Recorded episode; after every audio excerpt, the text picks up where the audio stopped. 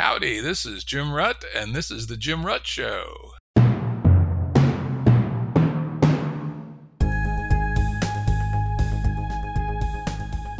Listeners have asked us to provide pointers to some of the resources we talk about on the show. We now have links to books and articles referenced in recent podcasts that are available on our website.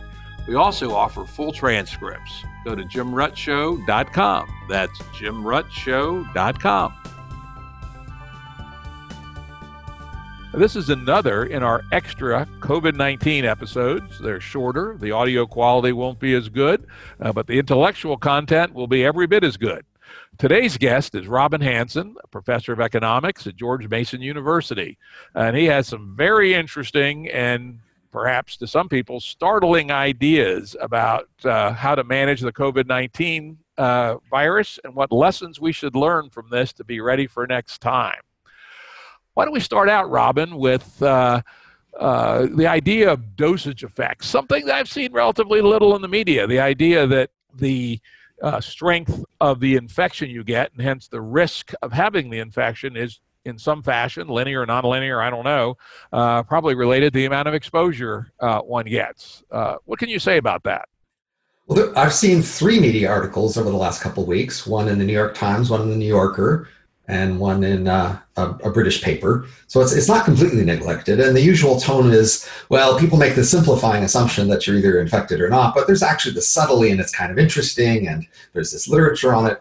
And in fact, in the medical literature, there is this huge literature on what they call viral load because that's relatively easy to measure. That is, they, they look in your bloodstream and see how many viruses there are and that correlates with a lot of things. People with higher viral load typically have more symptoms and um, die more, and all those sorts of things. Now, uh, the initial viral load is what we're talking about as a dose. That is, the moment you get infected, how big a chunk do you get? Now, people believe that that makes a lot of difference, and that's one of the main rationales for wearing masks because not just to cut the chance of an infection, but to cut the dose that you get when you get it. But in terms of research, it's thin because it's hard to actually control and measure the initial dose. We don't do a lot of infecting people on purpose in order to measure that. So, uh, but there is a long history. Uh, not only do we have like two studies uh, in the last few decades where we've seen an effect of dose on death rates for humans for a virus. One is measles, where it's about a factor of 14, another is SARS, where it's about a factor of three. And these are different variations in the dose that naturally happen. But two centuries ago, uh, over, we used to uh, do low dose infection of smallpox as a deliberate way to reduce deaths. So, for example, uh, George Washington at Valley Forge, uh, a big set of US troops in Canada got wiped out, which is why the US doesn't control Canada at the moment. And then George Washington's troops at Valley Forge were threatened. And so he uh, adopted variolation, which was um, reduced the death rate from a typical 20 to 30% from smallpox down to 1 to 2% and that was via a deliberate small dose. So we know there's this big effect. So some people have talked about it in the media, but there's two things they haven't mentioned, and I'm not sure it's because they don't know about it or kind of scared to mention. One is that it creates, it makes lockdowns more problematic. So um, two extreme kinds of ways you could get a, a dose. One is by, say, kissing a family member or spending a lot of time close to a family member, and then you're likely to get a big dose. Uh, if they're infected uh, and you aren't kissing them the first moment they got infected, then you're going to get a lot. Another way you might get infected is, say, touching a door handle somewhere out in the world where somebody else touched it in the last few hours. And in that case, you're likely to get a small dose, or say, walking past someone who's breathing out in the wild. And um, you know, those low doses would have you know, much lower mortality rates. Again, according to the data we've seen, let's say a factor of three to 30.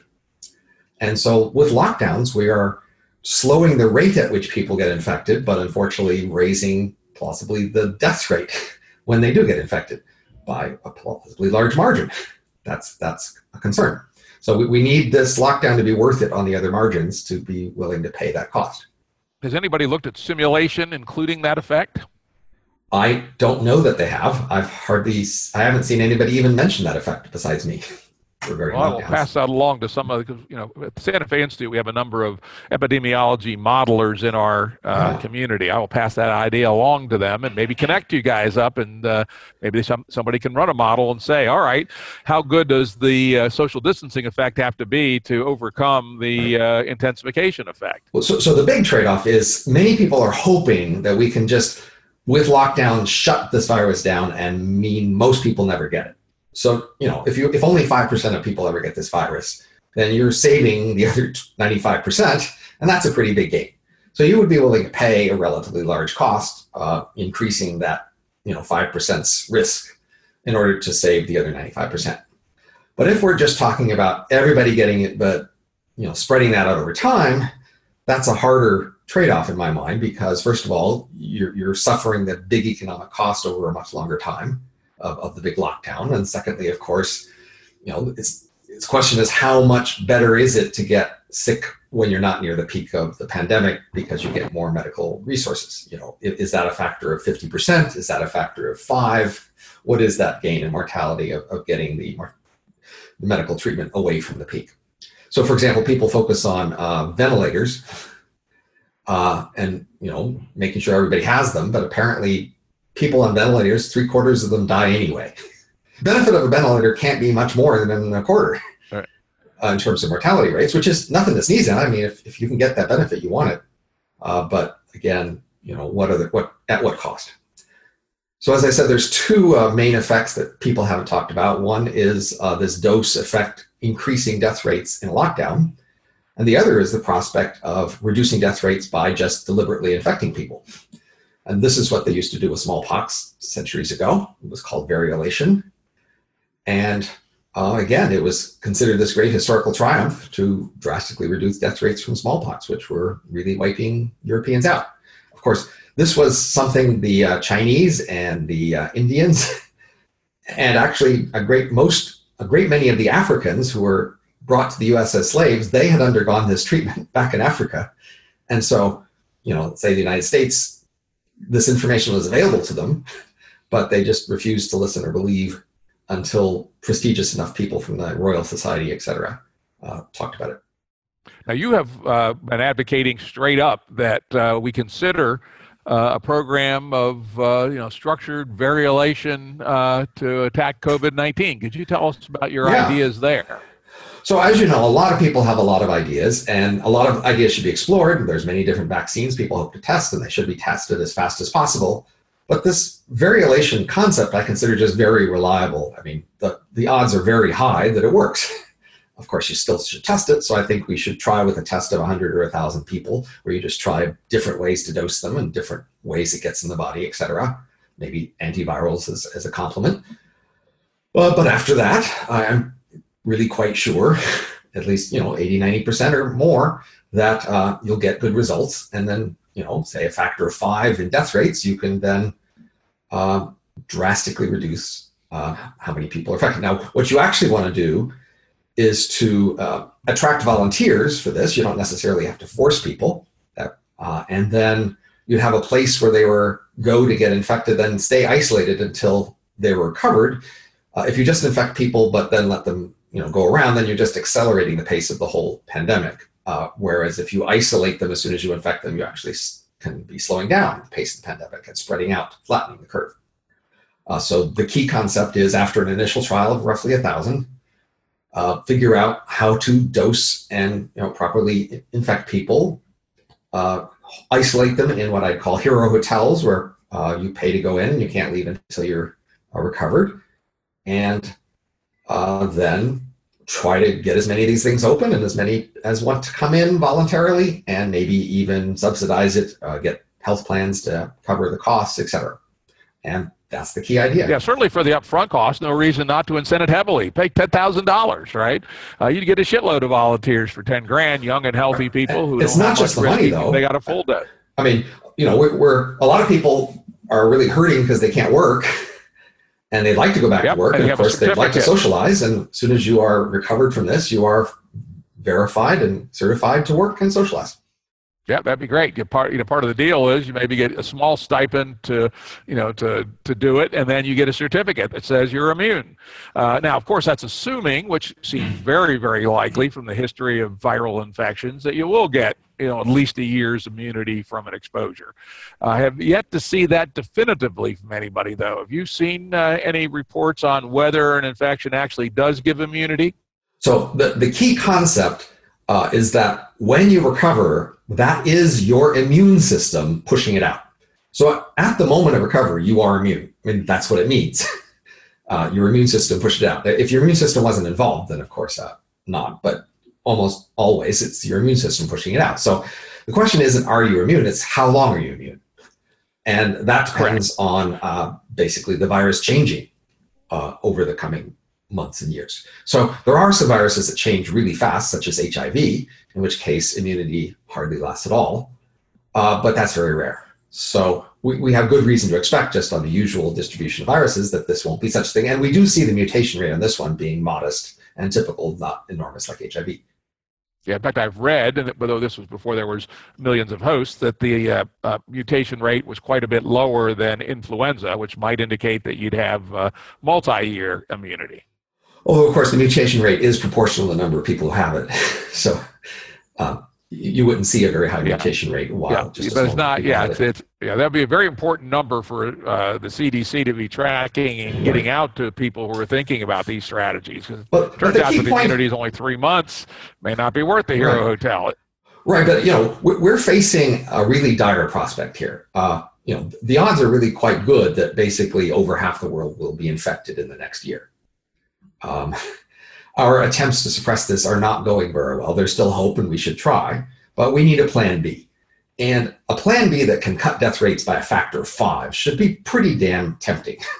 It should at least inspire an initial test yeah, not only, to figure out if it works and not just the and it's, it's, really two parts that we win from this. One is cutting the death rate but second uh, is managing the socioeconomic implications on the backside of the curve uh, which is where our society really needs to start being focusing its attention. Because you know if we don't handle this right we could crash the whole socioeconomic system in a very ugly way. And the earlier we get people back to work in a safe fashion the better. So i think your proposal actually addresses uh, two important factors is that the, the prospect of a lockdown for, say, five years until a vaccine is finally delivered is really daunting. Uh, I mean, we, we can handle a lockdown for a couple of weeks, uh, but there's not really much prospect of ending this in a couple of weeks. What many people are hoping is that they could reduce it within a couple of weeks enough so then massive test and trace would, would hold it down. Uh, but even that is really ambitious. It, it's far more than we've ever done with previous pandemics. And at the moment, this lockdown isn't actually cutting the growth rate to a negative growth rate. It might be slowing it to a, a, a lower positive growth rate, but it's still positive at the moment. Well, well, United States it came late. If we look what's happening in Italy and Spain and in California and Washington, the curves have been bent there. So I believe that uh, in those places that have put reasonable lockdowns on, we will see a bending of the curve in the next two weeks. Uh, but uh, your point is still well taken. Uh, to manage the backside of the curve is going to require a very dynamic dance of uh, really strong surveillance, contact tracing, which the United States has sucked at, uh, and then the reimplementation of pretty draconian uh, social distancing in, in the new hotspots on the backside. Because, you know, with a, a herd with no immunity, hotspots are going to reoccur, and if you let them spread, they're going to take off again. Uh, we do have some hope, though, from places like Taiwan and uh, Singapore and Hong Kong that with enough testing and with enough uh, uh tracking and with strong enough uh, quarantining, maybe we can manage it for the year and a half until we have the vaccine.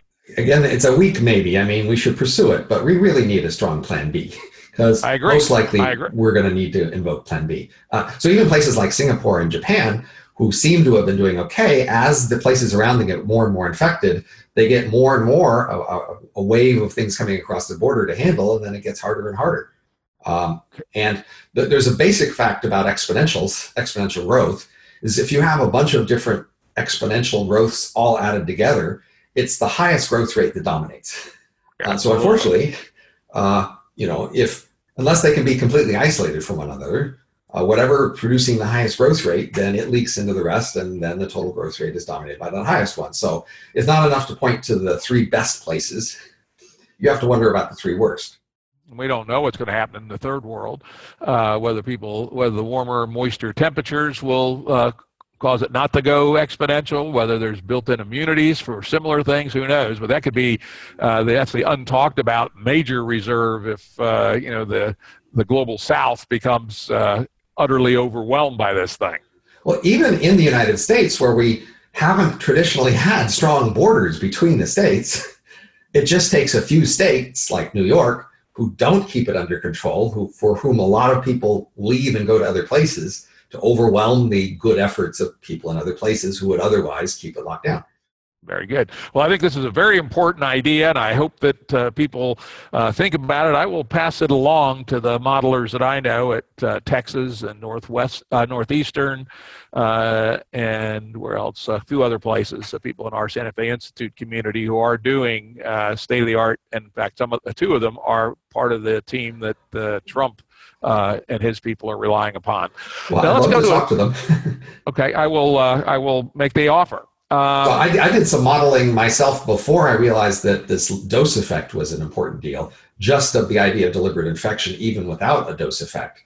And even there, I found gains, and I analyzed the difference between deliberately infecting the young and healthy versus the old and sick, and who else you might put in quarantines. And I found, compared to sort of a baseline model where you randomly put people in quarantine a model where you deliberately put the oldest people in quarantine and you deliberately infect the youngest people gives a 40% reduction in death rates. So I was pretty excited about that before I realized there were these factors of 330. Cool. And you know these are folks who already have big comprehensive models to take into consideration a whole bunch else. So Absolutely. perhaps you could merge merge the I two views. To- very much prefer somebody's professional experience model to be modified to include these effects rather than to rely on my amateur model. Yeah, I will. I will make those introductions as soon as we're uh, as soon as okay. we're done, or at least by the end of the day. Uh, on to our second topic. Uh, you know, you recently posted that you know long ago nations didn't have standing armies. You know, basically, they in fact, the United States didn't even have much of a standing army before World War II. I think our army was smaller than Portugal's. Uh, but today, you know, goddamn huge amounts are spent on standing armies all around the world. Uh, shouldn't we be getting serious? You know, this pandemic is not going to be the last one. Hell, we've had uh, four or five of them in the last 20 years. And, you know, I've come around to the view, people talk about wisdom. A topic I've always been skeptical about. Seems a little woo for my taste. But I've concluded that perhaps operational wisdom in the modern world consists of two things. One, understanding the concept of fat tail distributions, and the second, the concept of exponentials.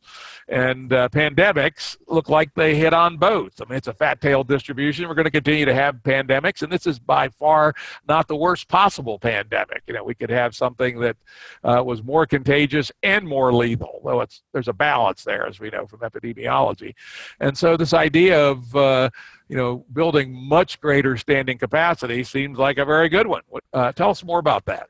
Well, so that was just a, a tweet I made that some other people uh, resonated with, and it does make sense. But I'd like to focus less on capacity and more on flexibility. so what I'm struck by is this very basic phenomena in, in the world and human history, where and in the history of biology, where you tend to have a split between specialized solutions to, um, to specialized problems and environments and more general flexible solutions that are better able to adapt to changes.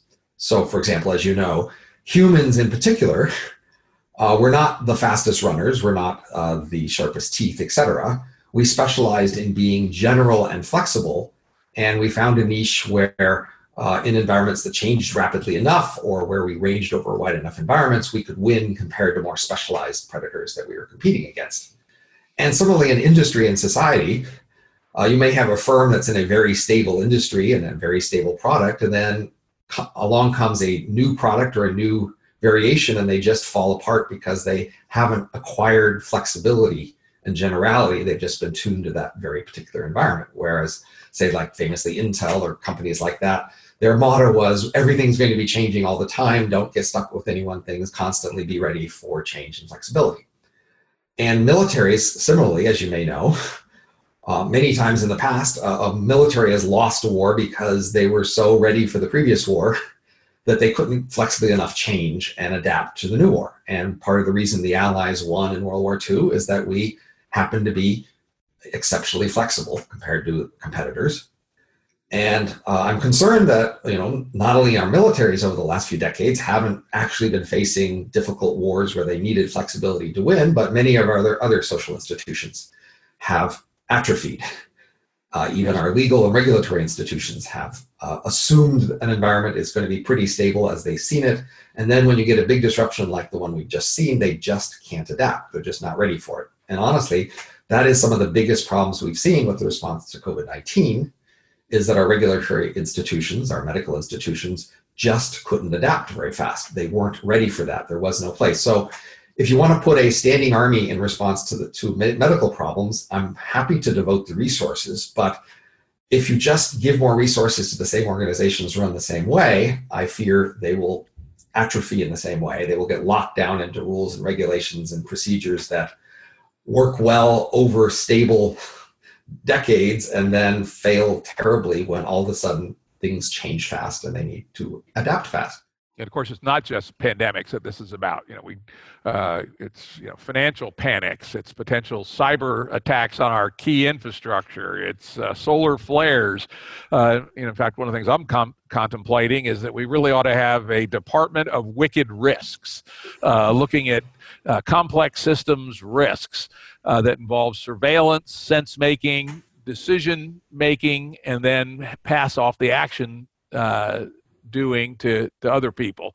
Because uh, the thing that shocked me the most about this damn thing, a lot of things that shocked me about it, but one of them is how unbelievably inept the whole West has been uh, in taking a pretty damn clear signal by, say, the 20th of January that there was a non-trivial risk and some hedging ought to be done at, you know, the hundreds of millions of dollars of lo- level uh, and partial mobilization begun, just as an intelligent risk, the same way a, a trader with a portfolio would have hedged a risk when they saw a trend going adversely. And yet, as far as I could tell, uh, you know, the chief executives of the major countries uh, were, were caught blindsided and didn't, weren't even aware of this damn thing until the 1st of March. So there was, you know, five or six weeks, which is about 10 doublings of the damn thing, uh, before the sensors who had detected that there was something going on that needed to be hedged and action and mobilization needed to be started, nothing happened or very very little.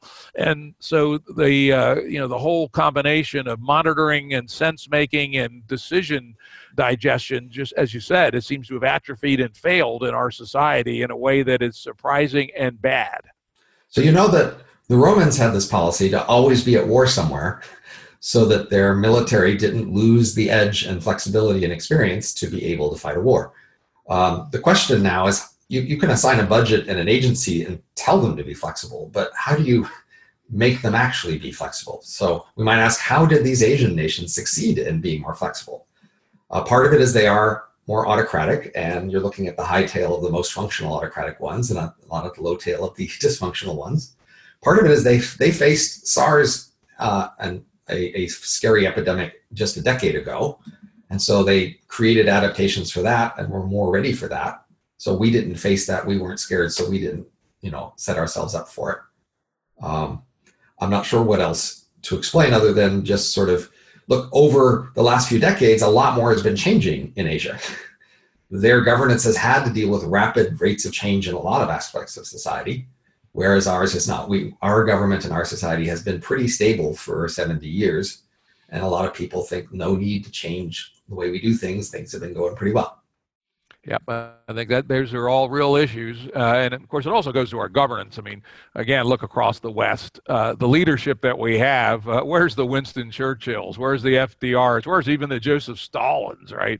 Uh, it's basically lightweights and clowns uh, that are the chief executives across most of the West. Right? And that can't be the formal system. It's still roughly the same formal system. That has to be culture, and you know, our informal, you know professions and and uh, other habits.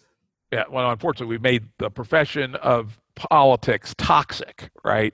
Uh, you know, no FDR would put himself through the grinding humiliation of the current political process to become president of the United States when he could sit back, fat, dumb, and happy in his uh, with his millions of dollars on his estate. Uh, very, very few people. I, I posted on this uh, several times that you know I know 20 people personally who would be better chief executives of the United States than the current one. And that's just people I know, uh, but not a single one of them would run for dog catcher because of the uh, you know the negative consequences of putting your name out into the public sphere these days. I'm afraid in a democracy, the voters have to take a bit of the blame. yeah, at the end of the day, uh, they do. The voters and the institutions around the voters. Yes, the media. Indeed. Indeed, indeed. But the media responds to the voters largely. It's the voters who drive the media and the voters who drive. Now, maybe you would think of like the institutions of law or civil service professionals uh, as also responsible for the resulting current state of those institutions and areas. Yeah, I think we do need a, a uh, institutional cleanup. Maybe this will be a, call, probably not, but at least there'll be some people with ears to hear uh, that will start the process going. Well, Robin, I want to thank you for, as always, uh, an incisive, intellectually powerful uh, conversation, and I think our uh, audience will have learned quite a bit. Nice to talk to you again. Uh, great, great talking to you. It's always great, and I will uh, send those connections out to the epidemiologists uh, later today. Okay, take care. Production services and audio editing by Jared Janes Consulting. Music by Tom Muller at modernspacemusic.com.